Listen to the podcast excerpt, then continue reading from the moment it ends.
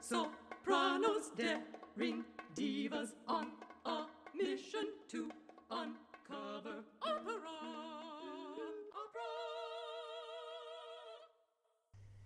Hello, friends, and welcome back to Operation Opera. I had a lovely chat with incredible collaborative pianist and musician Lindy Tennent Brown.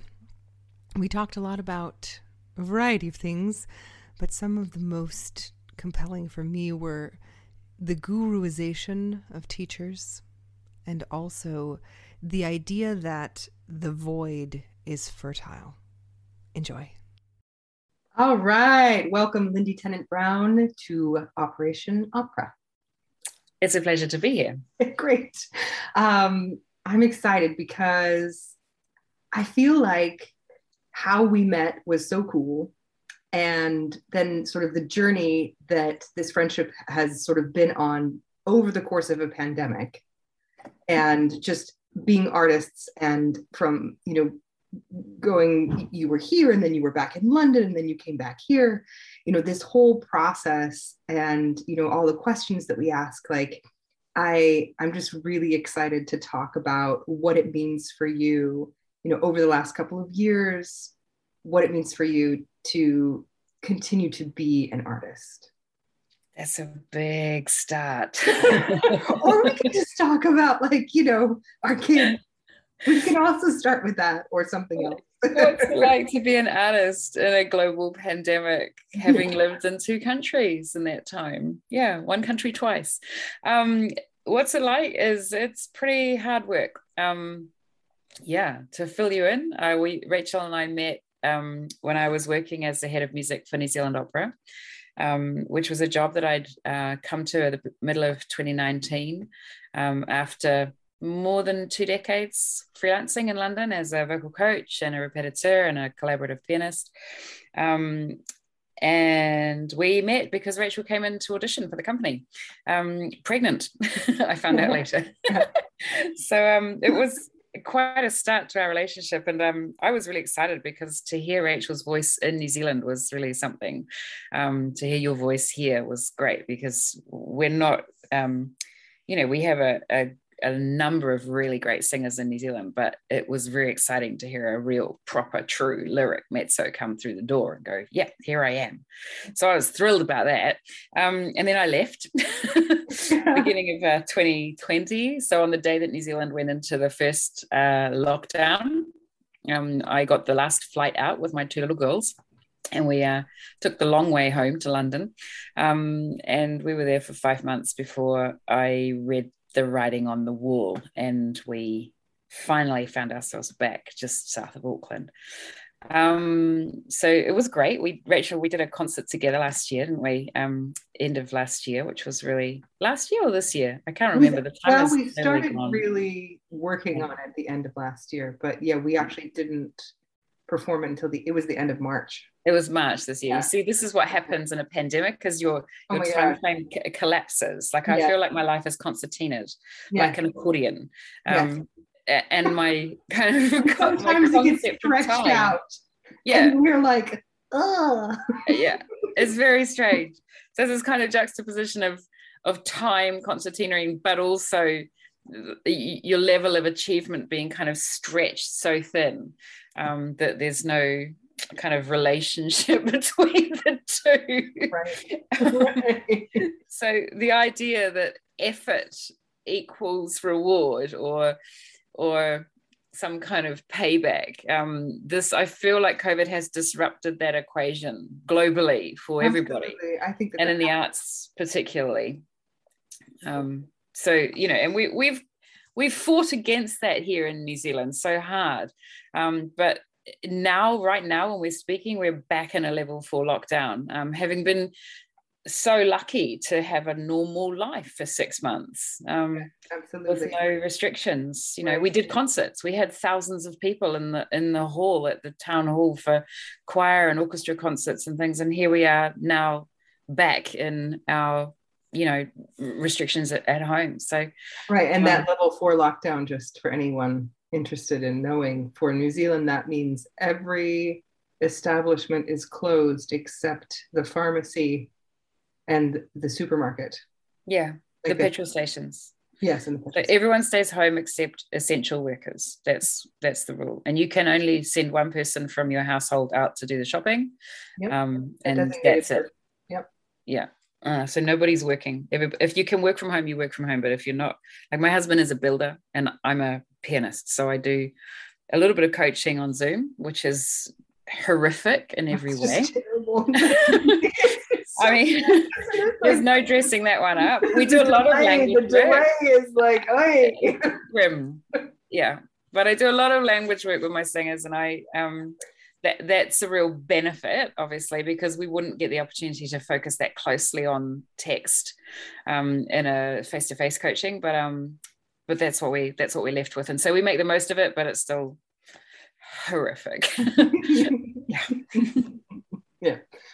Um, so what so I'm curious, what have been some of your favorite collaborations? Like over you mentioned, you know, being being on the West End, being in London, freelancing.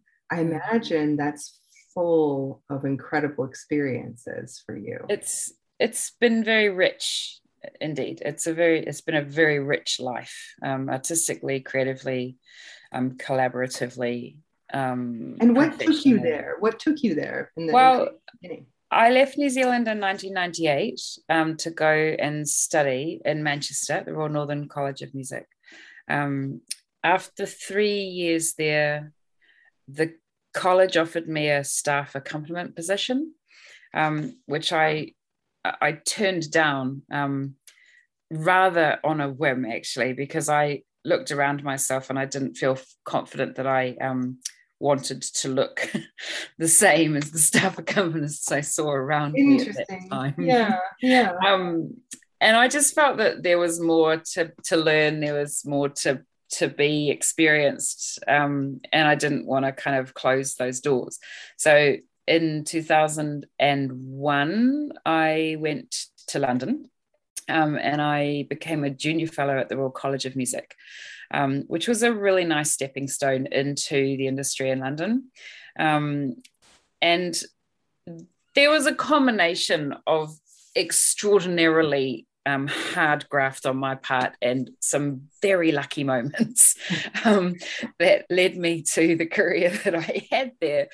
Um, so that's what got me to London. Um, I went to the very soon after I moved, I went to the Britten Pears Young Artist Program in Snape um, and was loved there like just really the people there wrapped their arms around me and helped me to learn everything i needed to learn i had um masterclass sessions there with Malcolm Martineau, with Roger Vignoles, um, who are two of the great, great collaborative pianists in the world. Um, and the head of music there is a man called Paul Kildea, who's a Britten expert. Um, he's a, the Britten biographer. And he just sat me down and said, What are you going to do, girl? like, what are you going to do? You've got a skill set across a really wide range of things. What are you going to specialize in? Um, Mhm. and that was a very, it was a very challenging conversation to have, but it was also a very um, useful conversation. It came at exactly the right time. Um, and and we figured out that my um, strength was in working with singers. Um, and very soon after that conversation, in fact, uh, Paul moved to the Wigmore Hall in London, which is the kind of bastion of chamber music in the UK. Um, and uh, as the artistic director, and he made me, he created a role for me there um, and invited me to become a young artist at Wigmore Hall. Um, the first and only pianist ever to be named as a Wigmore Young Artist, it turns out. Wow. So I was super lucky, like super, super lucky. Um, Isn't that always the way? Right? Yeah, in well, sense, like it has to be a combination. It has to be a combination of tenacity, hard work, um, and and somebody believing in you. somebody yeah the the kind of fortuitous meeting at the right moment is of great benefit i mean i had gone through three years in manchester applying for scholarships and being i mean i could have wallpapered my house with rejection letters because i couldn't afford Oh, to I- stay there I have a very a very big file myself. Yeah. Yeah yeah there was a point and I lost count. It was something like 70 something. And I and I was really, really angry when I saw people getting auditions for these scholarships who I felt were not as good pianists as I was. I mean, I was pretty rubbish, but there was some pretty rubbish, even more rubbish pianists than I was kicking around. But actually they'd been to Oxford or they'd been to Cambridge or they came from the right family or right. you know, so as a, as a New Zealand woman, um, I, I just didn't understand that that type of society. Um, and so that meeting with Paul in Aldeburgh was really fortuitous and incredibly lucky for me at the time um, and led to a lot of doors opening and a lot of people um, listening, which was really nice and what I wanted, you know? Yeah. Mm. yeah. That's incredible. So the, the most valuable collaborations or the most interesting collaborations for me um, in my early career came at Wigmore Hall. Um, so Paul was a, Paul is Australian. He's a Britten a writer and he's a conductor. He'd worked as an assistant conductor at um, Opera Australia. So he he's a performing musician as well as a writer. Um, and he in his first year at Wigmore um, arranged a series of concerts of the Mahler song cycles in their Schoenberg arrangements. And I was really lucky to be in the ensemble for a lot of those concerts. Um, and Paul commissioned young composers to write new arrangements of the Mahler song cycles. And, you know, it just blossomed from there. And so those first few years, um, it was probably the mid 2000s um, when I was really lucky to share the stage with some really interesting and challenging people who who asked really big questions of the music and forced me to get my head into that zone really fast. Um, so that yeah, those, those are the that's one of the richest kinds of questions. Would you say like what what is what does that look like? Like well, you know, I I was a, a recent graduate and I had been really lucky at Manchester to play in song classes with an amazing man called John Cameron. So John was an Australian bass baritone, baritone. Um, he entertained the troops during World War II, mm. um, and he was one of the most re- well-respected oratorio singers in the UK following the war. Um, record, his recordings of um, Dream of Gerontius, for example, and Messiahs, and these amazing, amazing epic um, oratorio works were his um, stock and trade, but he was also a fantastic lieder singer and he coached uh, German lieder at Manchester. So I sat in his classes for two years playing for his classes, listening to him coach German song. Hmm. And mm. he um, he was, I mean, probably into his 70s by then, well into his 70s, I'd say, but he was so uh, he was so fearless in how he described music. Um, he was Simon Keenlyside's teacher. So I spent a lot of time at John's house socially. Um, you know, we'd go on a Friday afternoon and go and discuss Lieder, um, mm. the merits of oh, that sounds so Mahler, and Wagner, like who was best and who wasn't. And every now and then, Simon Keenlysides would just drop in for a cup of tea. You mm. know, I mean, the, this so the, the sorts of questions that John had trained me to ask as a pianist or as a collaborator with, especially with young singers, um, was was one pool of experience. And then when you take that into a professional context with people who've been asking those questions for a long time, then you know you really interrogate the text. You find you, you, you stop taking things at face value. Um, and for example, I mean, I, I mean, how many times have I played right. Gretchen um, Gretchen um, Spinnrade? Probably in the hundreds. And it was actually just a couple of months ago when I was looking at that poem again. Um, for, for just preparing for coaching, thinking, oh, look, I know this song really well. That's fine. I know it really well. And I was looking at the text again and thinking back to that time when I was working at Wigmore Hall and just thinking, God, you know, actually, there are some big questions here. So, in the end of the song, Gretchen talks about wanting to die, like wanting to die from being kissed. And somewhere along the line, it's a really simple thing, but somewhere along the line, as a pianist, I'd forgotten that word, mm-hmm. the wanting word. Um, and so to take that into a coaching now, uh, you know, 20 years after I first started performing that song was just like I was thinking, you can never stop as a collaborator. You can never stop going back to the score, going back to the text, going back to the translation, and going back to the kind of to the bottom layer of what that poet or what that composer is trying to say. That foundational um, layer, right? And yeah, like you exactly. That, you take that into a coaching with a young singer and you ask that question to a young singer exactly you know, yeah. what does that mean that she wants to die yeah like are we yeah. in delirium or are we in is this genuine and what's the piano doing to underpin or underline that sentiment or undermine sentiment mm-hmm. yeah um so you know those are the sorts of questions that i'm really interested in as a collaborator and i, I guess that period in the mid 2000s working with those people was that's when my brain started kind of fizzing with those ideas that, that there could be much much more available if you are prepared to dig a little bit deeper right. you know, right. sounds obvious but it's well, no, sometimes no, you need no. someone to knock you on the head to do it you know i think i think it takes it takes exposure. I mean my first i talked about this a couple of times but my my very first time really learning how to examine a text came from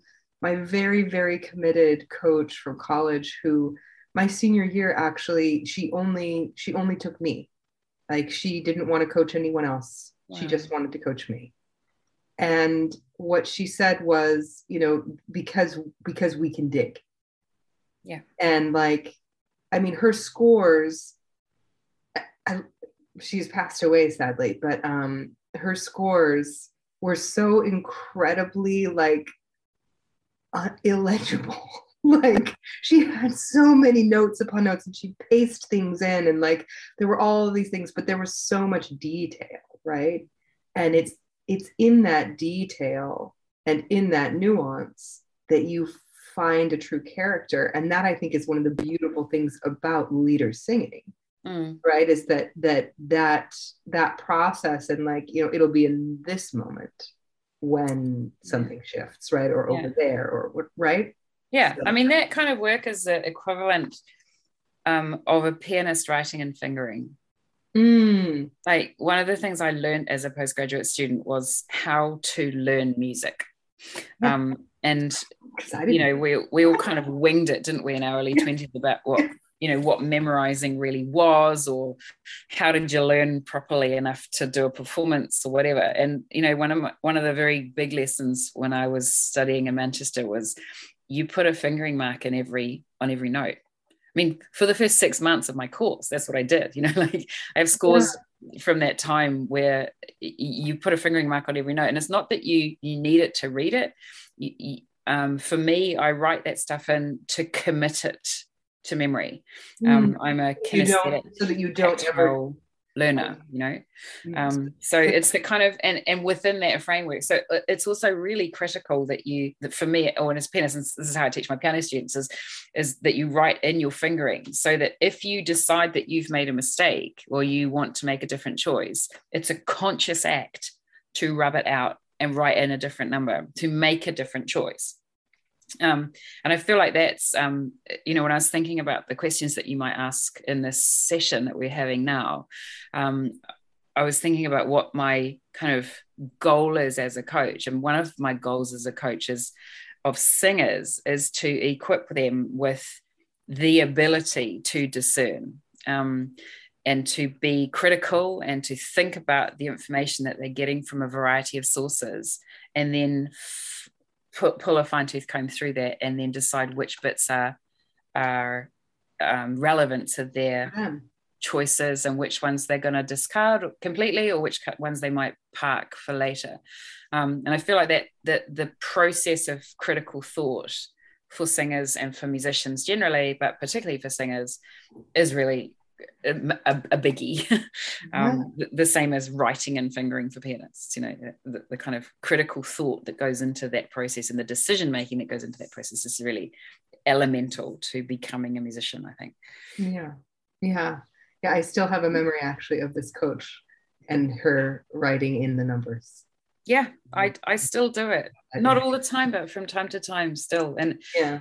for me it's the only way of laying down a regular pattern um, in my hand so that so that over time you've got the capacity for nuance to to arise but mm-hmm. if hmm. you are doing a different pattern physically every time you play that passage then that's what's in the forefront of your mind is which finger am i going to put on this note what i want to be in the forefront of my mind is how am i going to play with the singer here mm. and literally play how am i going to how am I going to play this? Yeah. You know, not Yeah. like what am I going to do with my hands, but what does what's how's the singer going to react if I throw this this one in or this one in, or if I go on this angle or this direction or make this sound, you know. And if you're Mhm. worrying about your your fingers going down on the notes, then you you can't have your mind free to to do the actual play in inverted commas, Right. um, which is what collaboration is all about. Sure. Right. Surely. Being able to play. yes, surely. Yes. Yeah. Yes, I agree. Um, so what so so you're working a lot probably with some young singers now, right? Because you're coaching So at I a- coach at the University of right? Auckland, correct? Yeah. This is wonderful. Um, and amazing for those kids. And I hope that they appreciate you. Um, Very kind of you to say. oh, it's true. Um, and but I I think about that like with young singers. What what would you love them to do more, and what what surprises you in that sort of happy way when when these young singers come in to coach with you? So, what I I'm coaching master's students at the University of Auckland, and at the moment I have four in my studio. Last semester I had three, so I'm very like I'm new in this role in a university. Um, what surprises me um, in a good way is their openness um, and their willingness to try new things. Um, I have really appreciated their um, their warmth to new ideas, if you like. Um, they're not um, too far dug into one way of doing things, Yes. um, which I appreciate very much. It's easy to provoke thoughts in that context, um, which is my job in a way.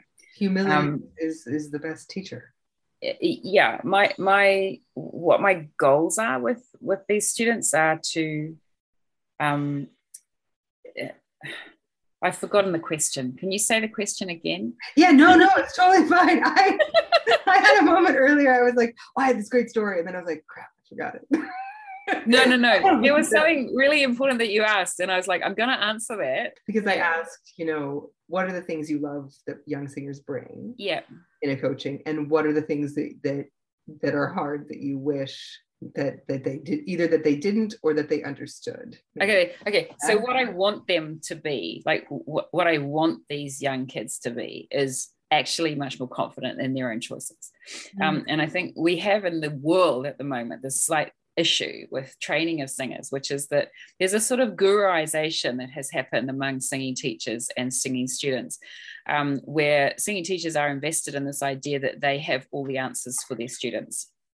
And that um, those students can't possibly find information from other sources because other sources might be threatening or detrimental to the technique that that teacher is teaching. Now, that works really well when there's a really big industry able to support all of the graduates from music colleges around the world and offer them all meaningful employment in the opera industry. Oh yeah, that Um, happens all the time. Because Right. that level of specialization and that level of, of um, blinkedness Right. is brilliant because you know if you want a specific like one voice type to do a specific one voice role then you will have a some options. Now unfortunately since the 1970s the opera industry globally has changed somewhat. So um, what i want my singers now to have is is their eyes wide open um, in terms of the skill set that they need to leave school with. Um, and there are some fantastic singing teachers in New Zealand, and there are some singing teachers in New Zealand who are still really stuck in the whole I'm your guru and thou shalt not partake of information from other sources. Oh, I I I know those those teachers. Yeah. Yeah, and th- that's also in the context in this country of a lack of knowledge, particularly among singers and singing teachers, of the role of the coach. Um, what a vocal coach is able to do, can do, should do, and how that work can complement the work of the singing teacher And should complement. and should complement. There's been no history of vocal coaching in New Zealand to speak of. oh, fascinating. Um, and that's Well, that's, that's an uphill battle. a humongous big kind of elephant in the room at the moment. And there are some universities which are doing better than others in incorporating vocal coaching with, within the vocal studies program. Um, I, I, feel grateful and lucky to have a little job at Auckland University. Um, with the vocal studies team there, they're a very nice group of people who are very open-minded and very um, collaborative as a group of faculty. Um, that's not true of every university in New Zealand, and it is a bit of a struggle to get singers to understand how to use a coach, for example, in that context. Um, because if they've had no history of coaching per se, then how would they know what to do with a coach? Right. Um, so it's fascinating. It, yeah, it's interesting. So I'm sort of training my singers to use me well. The, the other thing that I'm trying really hard to do is to is to not build dependence.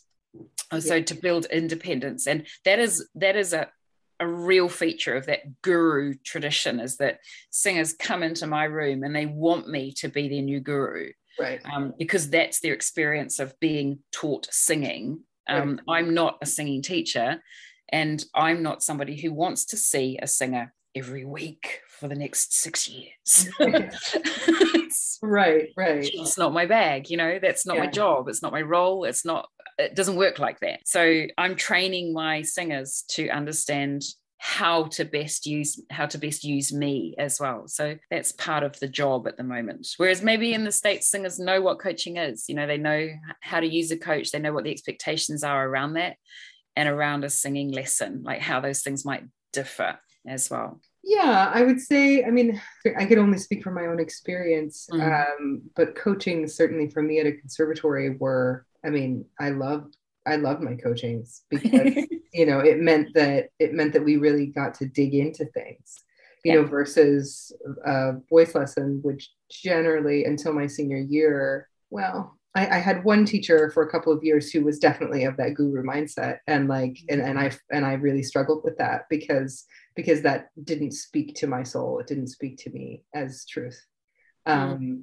and I didn't like the fact that everyone in that studio sounded similar you know to me that that was a huge red flag because mm-hmm. it meant mm-hmm. that you know we were trying to please or trying to to emulate know, yeah to emulate you know and and like you know what you know who are we individually and i think yeah definitely a coach the coaches that i've worked with and the people that i keep going back to are always the people that you know sort of provoke the question what do you think yeah right what do you yeah. think you know what do you like, think what, yeah. what, what does this moment mean to you yeah what are you bringing to the table here yeah and you know that's what that's what creates that element of play right mm. that you're talking mm. about mm. like being able to play um, with any you know with any ensemble is essential for truly being entertaining.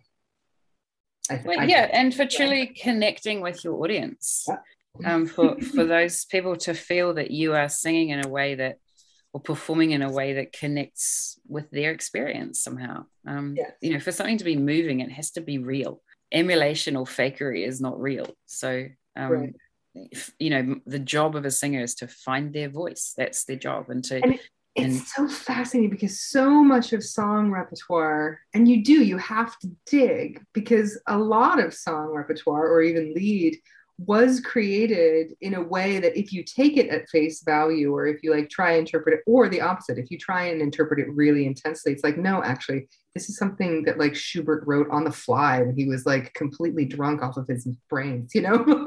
Yeah. You have to understand like that's where this is coming from. Yeah understand it's okay to be simple sometimes. Yeah like sometimes it's meant to be simple and sometimes it's meant to be playful but um yeah you know and and sometimes it's meant to be really intense or you know but in in that intensity like there has to be that element of honesty and it has to come from a place of truth. And if it doesn't and if you haven't been able to work out that truth between you and and your pianist like um, it, it, it can be a, train wreck, like just so painful to sit there and like slog through. Like, how many recitals have I been to where I'm just like, oh, you guys. like, yeah, you know? yeah, I may have played one or two of those myself. you know, it's, it's all about like, right? It's that give and take. It's it's the you know the sort of that call and response. It's all of those things that have to be there in order for anything creative to feel like truly um, uh, impactful. Yeah, for, to, for it to be expressive, I think as well. I'm not saying that there's no there's none of that in the UK. You know, I worked in the in the UK industry for 20 years, and there's masses of that. Um, there is masses of it, but it comes from a kind of so many egos, right? yeah, so many egos, and, and a lot of um a lot of old school teachers as well, like people who've come through that industry in the 60s and 70s and who are now teaching. And you just think, look, the industry's changed since you were a young graduate, and actually, um, the skill set that you're that those teachers might be imparting might not be as relevant as it needs to be or it should be. And even, and I'll go even further to say that when a teacher is doing that, I'm just going to say this it's not actually what they need. Like, Okay. you're searching for something and it will never satisfy. No, I Because, agree. You know, like the, the love and the the passion and the commitment of those students to a specific way of being or a specific dogma or whatever will never be enough, Yeah. right?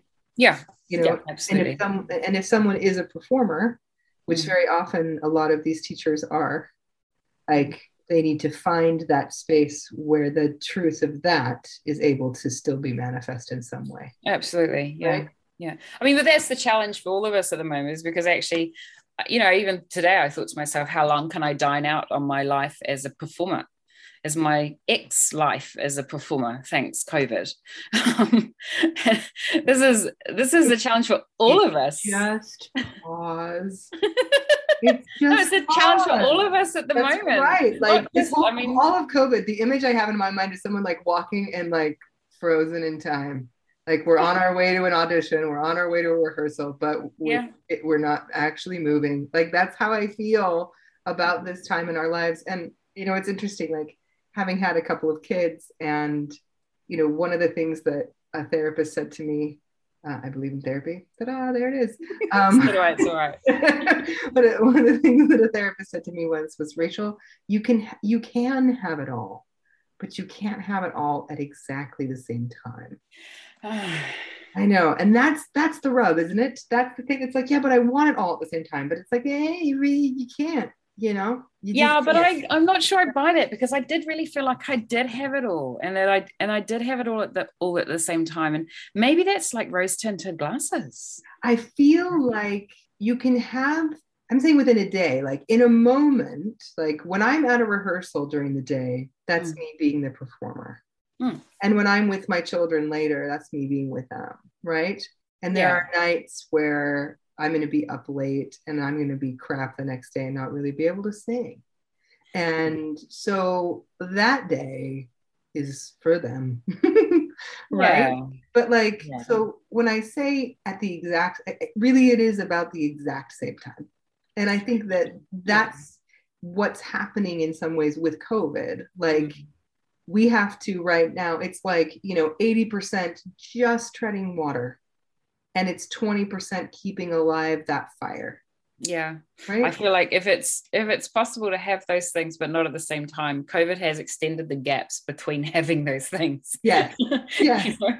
so it's going to be kind of- march next year. Just You know, of the year out. stretching but i think you know when you've like i've built my life and my whole kind of sense of myself on being a pianist and working um, working is very important to me and Yes. i can't really work at the moment um, and so you know maybe covid is maybe the benefit of covid will be that we that we we stop basing so much of our self-worth on our value as workers and we start to put it on something else i think where i guess i feel stuck and probably a lot of my colleagues feel stuck is i don't want to Sure. I'm, I'm in like Absolutely. it's like, no, I have worked my ass off. stage i I don't have want to my ass off to be able to define myself in this way. Screw you. Absolutely, like screw Yes. you, COVID, right? Yes. That's what it feels like. It's like it's my job. I don't want to be anything else. You know, I spend my my days trawling, like, well, not my days because I'm teaching my kids, but like my evenings, I trawl through these, you know, degrees as to go and study midwifery or to go and I mean, I'm studying horticulture for fun at the I, know, moment. I remember You know, that. You were like, just doing something. I always wanted to be a doctor. Could I train as a doctor now? I like I'm really old, you know. so, just, so it doesn't matter what happens. I just look at all these things and just go, no, I'm too old. No, that'll take too long. No, it's too expensive. And actually, I don't want to. I'm a. Oh, So it's really hard. That's that's one of the really hard things about COVID, I think. Yes. Mm.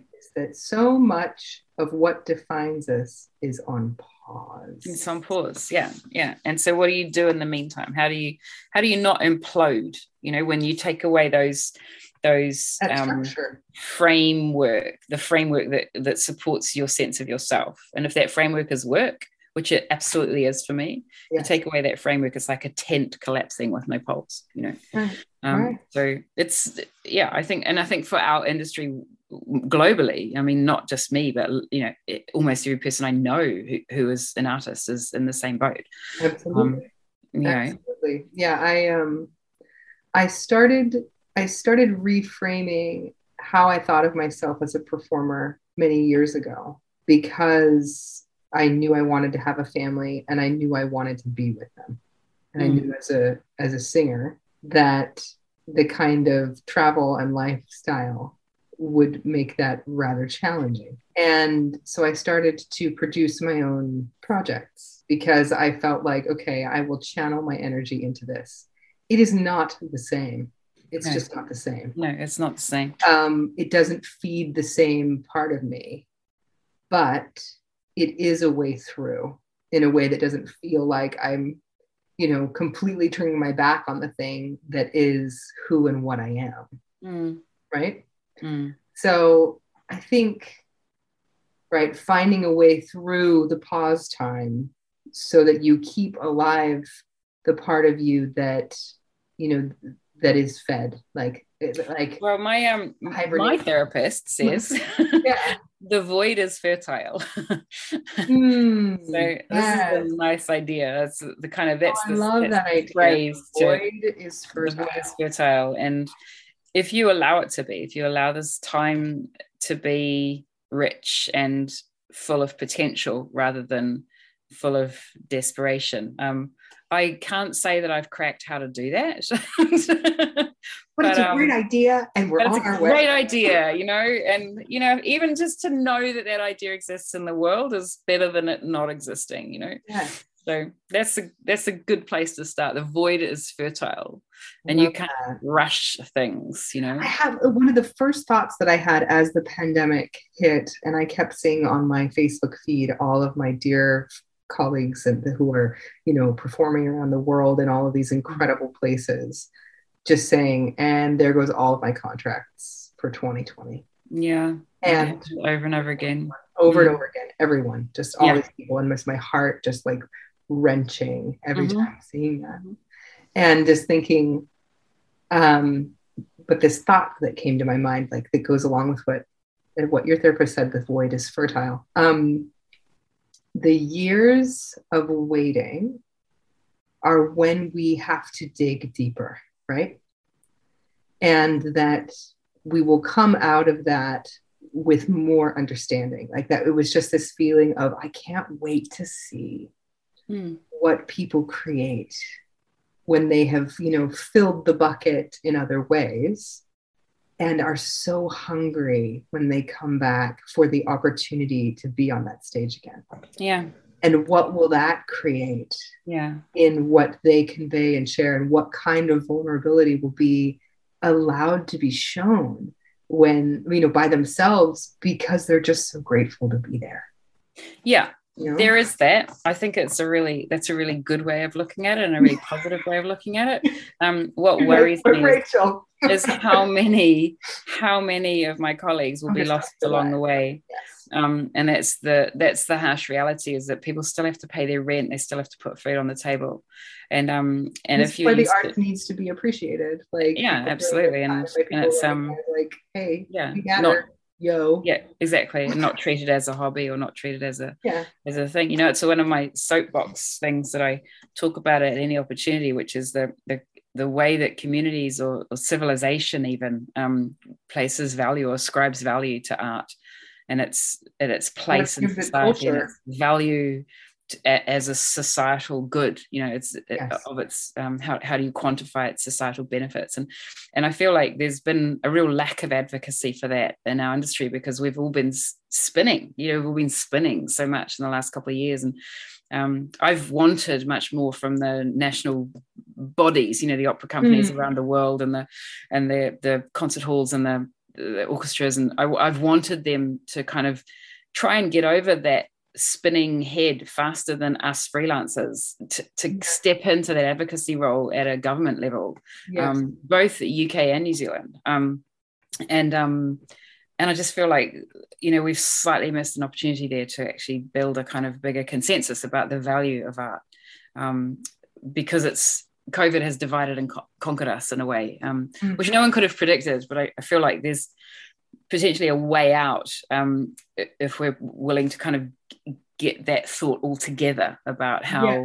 how we can advocate for the arts nationally and globally as kind of a as as of being of societal benefit or being for, there for society to benefit from mm-hmm. um, so yeah that's a little soapbox of mine that's i think it's a great soapbox. I think it's really important. The thought that came to my mind as you were sharing that i'm like well maybe that's what we should be doing with our time right now. Is like figuring out how to how to set the groundwork you know so that you know when these things happen you know because i mean hopefully we're, we will not have another pandemic. Um mm. you know some people predict that this is just the beginning. Um i don't wow they do yeah. No, I, don't i don't read like, those newspapers eh? yeah no this is like the first pandemic and that there will be others and blah blah blah and you know all this stuff and i don't know i feel like every hundred years or so something like this happens um mm.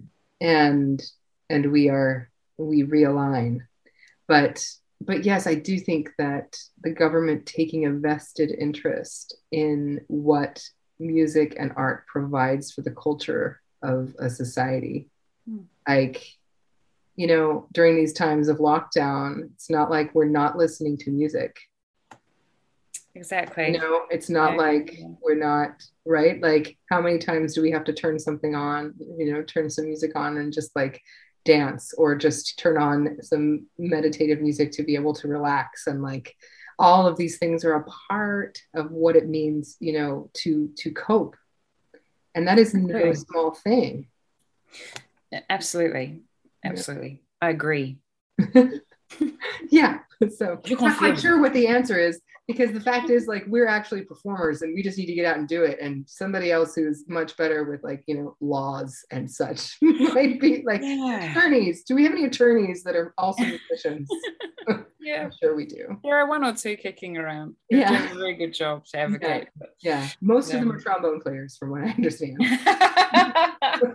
heavens yeah it's now a good time to confess to being an ex-trombonist yeah. dun, dun, dun. really it's, yeah, really. It's amazing. My, it was my second instrument um, from the age of, I think, about probably 12 through to university level. Um, yeah. Yeah, we used to talk about how the trombonists were always the one, like the smartest ones, like in the orchestra. For some reason, it was always trombone. Really? Yeah. Really? yeah, that's funny. Oh, that's yeah, not had... my experience of trombonists. and we had, well, trumpet players, no. Um, Absolutely not. I dated one. No, they're definitely not the smartest people. They're the loudest people in the orchestra. That doesn't make them the smartest. Yeah. but like yeah the the ones who usually end up going on to doing other things and you know if they decide not to continue with the trombone it's know, true. i know a lot of trombonists who've become conductors and yeah, like composers and arrangers and stuff. Like people who yeah it's like they don't have enough to do back there so they sit around thinking about what else they could do right? I mean it's only got seven positions. How difficult can it be? Tighter lips for higher looser lips for lower. I'm seven. What do you do? Not that difficult. I feel I'm doing a disservice to all my trombone friends. No, trombone not at all, because it's a huge compliment. Like, you know, like, you know, you've got this brain and, and you're going to use it. Yeah. Um, so, yeah. So what would you like to see like in New Zealand, like in your crystal ball? I know you've, you've been writing a lot of sort of op-ed pieces and, and speaking with a lot of different people you know, in New Zealand specifically about um, the opera scene. well, New Zealand lacks a really comprehensive national opera training program. Um, the UK has uh, a number of conservatoires that offer specialist masters in opera, um, and they also have the National Opera Studio, um, which is a sort of select auditioned group of 12 singers and three pianists who go into the program for uh, a, a one year post postgraduate course. Um, and in New Zealand, we have traditionally sent our brightest and best singers offshore. Um, they do their undergrad degrees here and maybe an honors year or one or two year master's program. And then they head over to the States or to Australia or to the UK or to Germany. Um, and that tradition is just because we don't have the capacity or maybe the expertise in New Zealand. I don't think that's true, actually. We haven't traditionally had the expertise or the industry to support that proper training in New Zealand. Um, and so I feel like there's an opportunity in this country to create um, a comprehensive opera training program um, that covers a wide range of skill sets, not just singing, but also technical theatre um, and uh, direction, uh, how to write well for stage from a composition point of view and from a writing point of view. So there's a there's a space there um, to be filled, and and I think from that would come the companies that can offer the work um, to those graduates that uh, yeah, that's what I would dream of. that's my crystal ball dreaming. I love um, it. Yeah, it's a difficult country to do that in because geographically New Zealand is long and thin. Um, it costs a lot of money to, to move around this country um, for, uh, on planes and trains. Um, and we don't have the tradition of philanthropy that the states does for example in the arts um, and so it's a it's a new country new zealand's only 100 60, 180 years old in terms of its um, Western civilization. It's much older than that from an Indigenous people point of view. Mm-hmm. Um, and we have a unique situation here of trying to um, trying to honor the history of this country in terms of its culture, but also trying to m- make plans for its future growth. Um, and that's a unique and difficult um, matrix of challenges. Mm. Um, and I also have to put in a um, caveat there and say that I'm a New Zealander, but I left this country when I was 23 years old. So to come back in my 40s um, feels like moving to a new country. Um, sure. And it's new to me. I, I'm, I'm, I feel as foreign here as I did when I first moved to the UK um, as a youngster, and that's that takes time to um, to process and to to really fully grasp the um, the context in which I'm now working. But that's some hopeful things for the future, you know. Yeah, some ideas, some yeah plans. I mean, the the benefit of of being here is that New Zealand has this extraordinary history of training extraordinary singers. Absolutely, producing extraordinary singers. I mean, probably per head of population, New Zealand's opera singers far outnumber any other country. Mm, yeah, really. High yeah, level really. international success. It's There's only five million of you.